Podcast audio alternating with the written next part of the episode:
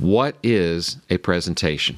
Here's my definition. Your presentation is everything your audience perceives you to do, to say, or to show them from the time you have their attention until the time you relinquish it. I'm David Otey, and this is The Power of Story and Science, a mix of content and conversations on how to bring your science to life through powerful presentations.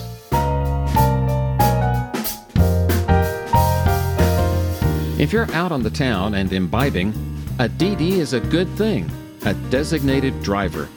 But where technical presentations are concerned, you want to studiously avoid a DD, a data dump. How do you avoid the dreaded data dump? A good place to start is understanding your audience and what they need from you. That's our starting point for this content episode featuring podcast host David Otey.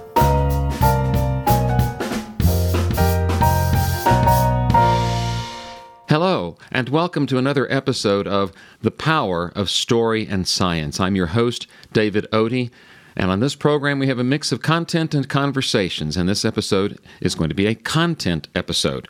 What content? Well, our theme, of course, is always how to give more effective presentations for technical professionals like scientists, engineers, and other STEM professionals, or even financial professionals, people who tend to be very numbers and information oriented. If that describes you, you'll find points in this program that will help you be more effective the next time you're in front of an audience, whether you call that a speech, a presentation, a training, an address, or whatever form of communication you want to call it, even a conversation. You're going to pick up some things today that will help you be more effective in that mode of communication, because you're going to start with an understanding of what your audience needs from you. That's going to be the theme of this episode. What does your audience need from you? You'll also have an opportunity to hear an offer that I'm making at no cost, just an offer of some of my time that I hope you'll take advantage of. So let's launch right into what I mean by what your audience needs from you. Have you ever gone out for an evening and had someone say, well, who's going to be the DD? And what does that generally mean? The designated driver. Well, there is another form of DD that we talk about sometimes on this program, and that is a data dump. Now, having a designated driver is a good idea if people are going out to a location where they're going to imbibe adult beverages, because you want to stay safe when you're driving. But having a data dump, that other kind of DD, is never a good idea. And I wonder how many technical or information-heavy programs you've experienced that could be described as a data dump. Let's face it, no one likes a data dump. Not the recipient of it, who's perhaps feeling like they're trying to take a sip from a fire hose because too much information is coming at them to assimilate. And not the person pointing the fire hose either. Because ultimately, your information, no matter how much of it you shovel out there or blast out through that hose, your information goes nowhere if you don't meet the needs of your audience.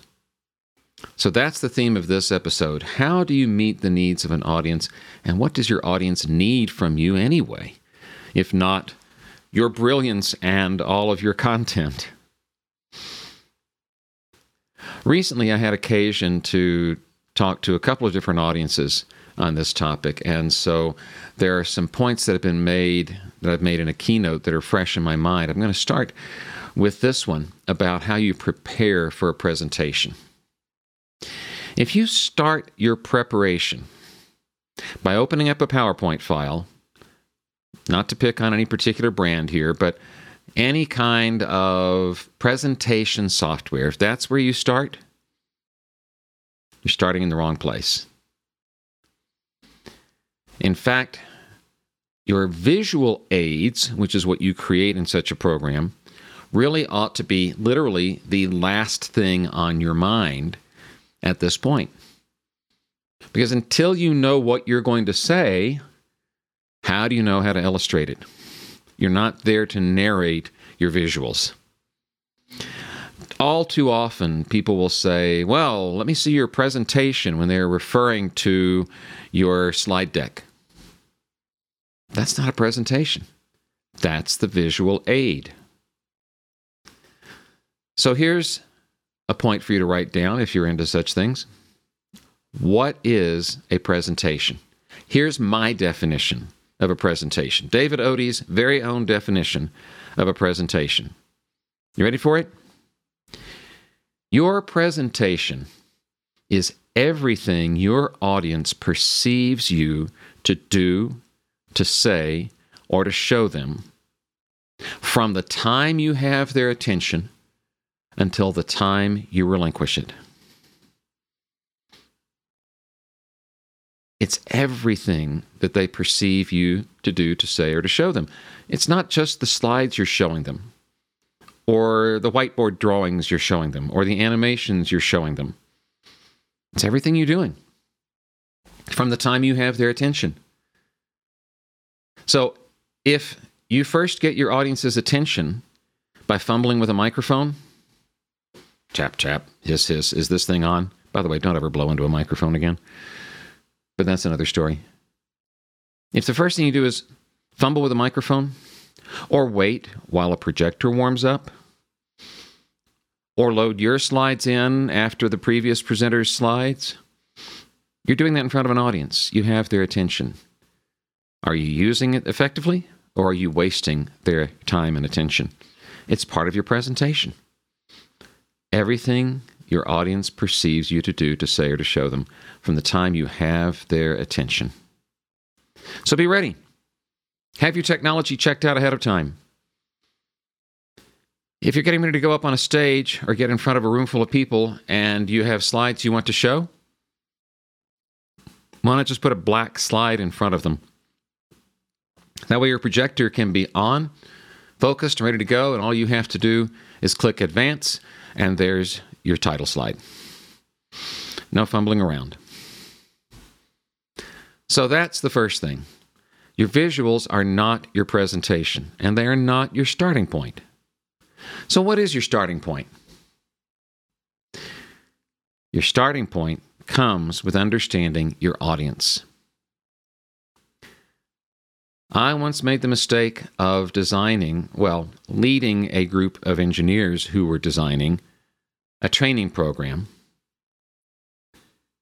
without ever truly considering the question, what do the ultimate recipients of this training need to get out of this training program? See, we were a bunch of engineers, and we were thinking like engineers, and we were thinking that our audience would be other engineers who are interested in what was under the hood of this technology. And we were quite wrong about that. Our ultimate audience was not the engineers. It was people with less technological training than the engineers at these TV stations, but the people who would actually be using this new technology to relay live news and sports coverage back to a TV studio. What did they need? They didn't need to know how it worked. They needed to know, effectively, how to turn the key and keep the engine from stalling out when they were driving it, to use an analogy. And yet we created this entire training program without fully and correctly addressing the question, what does our audience need from us? And as a result, when we first rolled out that program, it was not well received. So we went back and started over. That's when I learned the importance of starting by asking the following three questions. This is the tool I promised you that will help you be more audience-focused from the very beginning as you start preparing your next presentation. Start by asking these questions. Number one, why are these people coming to hear you? What's their motivation for being there? Why are they coming to hear you speak, or to see your presentation, or to receive your training? That's the first question. Simply put, why are they coming to hear you?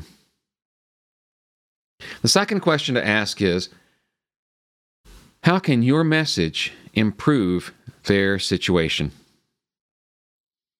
If you're not there to make a difference, why be there? And if you're not there to make a favorable difference, why be there? So what are you going to improve? How can your message improve their situation? That's question 2. Question 3, the most important one of all, is the specific purpose question. And if you've been exposed to any of my programs, you've heard me say this before, and it bears repeating. What do you want your listeners to think, do, or feel differently when you are done? What do you want your listeners to think, do, or feel differently when you are done? There's 3 verbs in that question: think, do, feel. If you can combine any 2 of them, or even all 3 of them, in one purpose, so much the better. In fact, in the interest of transparency, I should say that I've applied that question to my thinking about the content of this program. What do I want you to think, do, or feel differently when I'm done? I want you to think that a different starting point is in order the next time you prepare a presentation. What I want you to do is to use those 3 questions I just gave you. And I want you to feel more confident getting up in front of that next audience, because you will know you're not there to deliver a data dump. You're there to serve the needs of your audience. Your information goes nowhere if you don't meet the needs of your audience. So start with those 3 questions to help you understand what they need from you and how you're going to make things better for them. Once you've done that, then you can start outlining and filling in your presentation. And here's another tip. I encourage you to write down what you plan to say. Just try not to write the way you would write a technical paper. A problem that many speakers have until they get a lot of practice and experience at writing out a speech or presentation, the problem is being able to write in your speaking voice. Because when you read something that's been written for the eye, it doesn't sound as if it was written for the ear. So that's a topic I can go into in greater depth elsewhere. If you follow me on LinkedIn, you will have seen perhaps an article that I've written on that subject, how to write for the ear. Here's a quick tip for you. If you're not sure how to write for the ear, start by sitting down with your outline and your talking points, and you'll need a couple of other things. You'll need 2 cups of coffee or tea and a friend who's willing to listen. And you'll need a recording device. Talk through what you're going to say and record it. Then pay someone to transcribe it. Don't transcribe it yourself. You'll be tempted to edit it as you go if you do that. Instead, get someone to transcribe it for you, and then look at what you actually said. And that's your first draft. Now you can revise and edit it and improve it, improve the wordsmithing, improve the transitions, and yet still not lose sight of or lose sound of what that talk should sound like and not just look like on paper. Plus, when you've written out what you're going to say, you can look at that word count right there in your word processing program. Your speech rate is most likely going to fall somewhere between 125 and 150 words per minute. So divide by your speaking rate. That gives you the number of minutes. If you've got a 10-minute speaking slot and 20 minutes worth of words, you've got some work to do. And no, the work does not consist of talking faster. It consists of doing some editing.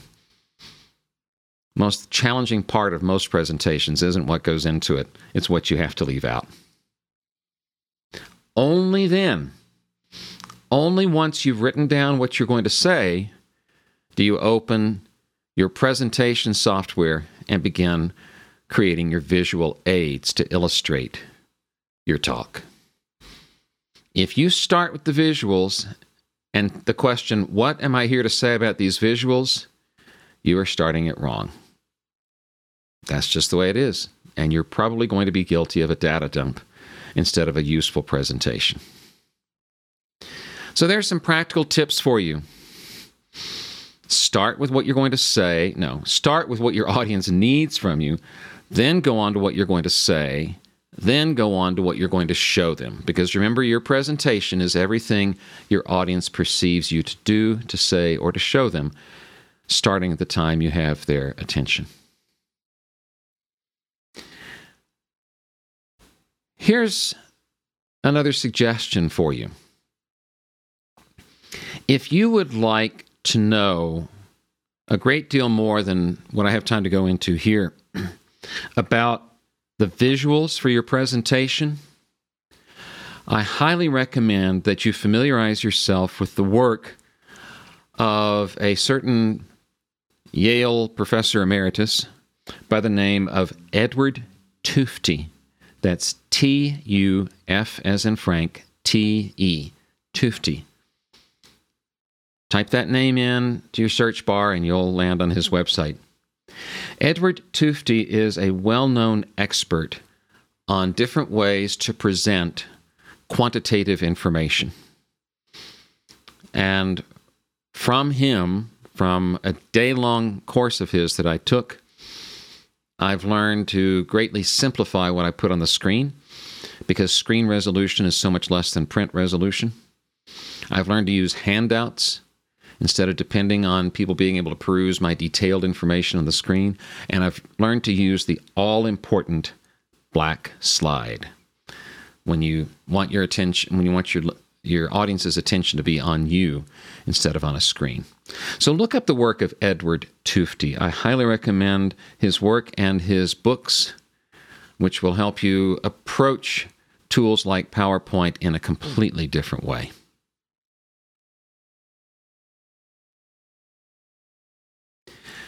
We're going to keep this episode short today. I want to end with a couple of content items that are of a somewhat more personal nature.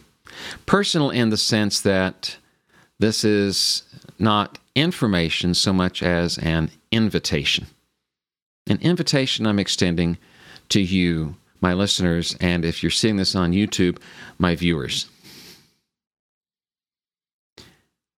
First, if you are seeing this on YouTube, would you do me the favor of subscribing to my channel? The simple button you can click there to subscribe to this channel. Now, what will happen when you do that? Well, you'll get an email notification when I put new content in the channel. Typically, that only happens every couple of weeks when I release a new episode. Or I may release a few teasers about an episode in between episodes. You won't be inundated with emails flooding your inbox just because you subscribe to my channel. But you will be able to stay up with the latest content that I'm providing. So that's what I invite you to do. Subscribe to my channel. If you're listening to this on your favorite podcast platform, be a subscriber there as well. I invite you to leave a review. Let other people know what you find valuable about this program. Now, here's another invitation for you. If you have a presence on Facebook, that is, if you have a personal profile on Facebook, I would invite you to go to Facebook groups and look for a group titled The Story and Science Community. The Story and Science Community, where knowledge meets narrative. This is a private Facebook group that I have created, and if you request to join it as a member of the group, you can simply mention that you heard this invitation on The Power of Story and Science, this program, and I will, of course, let you in promptly. Now, what would be your benefit in doing this? You'll get a chance to interact with me, to stay up on things that I post. You will have an opportunity to hear about such things that may be coming up as a course that I will be offering. And you'll be able to engage with others in the community who are interested in the topics we discuss here on The Power of Story and Science. So I invite you to go onto Facebook and join the Story and Science community. And I have one last invitation for you as well. Talk to me. Just schedule a conversation. Here's why you might want to do that. You heard me give you, a little while ago, 3 questions that you can use to be more audience-focused. By starting your preparation with those questions, you can be more nearly assured of being tuned into what your audience needs from you. Now, what is your benefit in doing that? Greater success in conveying your information. Less nervousness, because once you focus on what your audience needs from you, instead of focusing on how am I coming across, do I look good, do I sound good, you'll have a much more relaxed approach to take to giving your presentation. So why might you want to talk to me? I coach people one-on-one. No, this isn't, I'm not pitching you on coming to me for coaching. What I'm saying is, in a conversation with you, I can pick up on some other things where other opportunities you might have to go deeper into what we've been talking about on this program. It would be a great place to start for really changing what you're doing. If you listen to the program, you get information. Come and talk to me, and you may get transformation and how you're doing things. How can you do that? Write this down. It's very simple. Type this into your search bar. bookme.name/David Otey. Let me repeat that. Bookme, bookme.name/David Otey. David Otey. That will bring you to my calendar. There's your opportunity to pick a time and talk with me. By default, it sets up a 15-minute conversation, but that's not a hard and fast limit. I invite you to talk with me. I invite you to share with me what your personal challenges are when it comes to engaging your audience and getting your information across, because your information goes nowhere if you don't meet the needs of your audience. That's the starting point. So there are some tips for you today and some action items. The tips, use those 3 questions I gave you. Keep in mind that your visual aid is not the presentation, you are. PowerPoint or other presentation software is only the visual aid, and it's the last step, other than rehearsal, in preparing for your presentation. You picked that up. You picked up the suggestion of looking up the work of Edward Tufte to find out more about how you might use your visuals more effectively. And I gave you an invitation to subscribe to this program, whether on YouTube or on your favorite podcast channel, and an invitation to talk to me by going to bookme.name/David Otey. I do hope you will consider joining me in the Facebook community, the Story and Science community, where knowledge meets narrative. And if I see you there, I'll be glad to welcome you into the group. I'm David Otey. This is The Power of Story and Science. Thank you for being part of this community. This has been The Power of Story and Science. If you like what you heard, please tell a friend, leave us a review, or, so that you don't miss anything, subscribe at Podbean or wherever you like to get your podcasts. This program is a production of Speaking of Solutions, LLC. Theme music by Kevin Lufkin. I'm David Otey. Thanks for listening.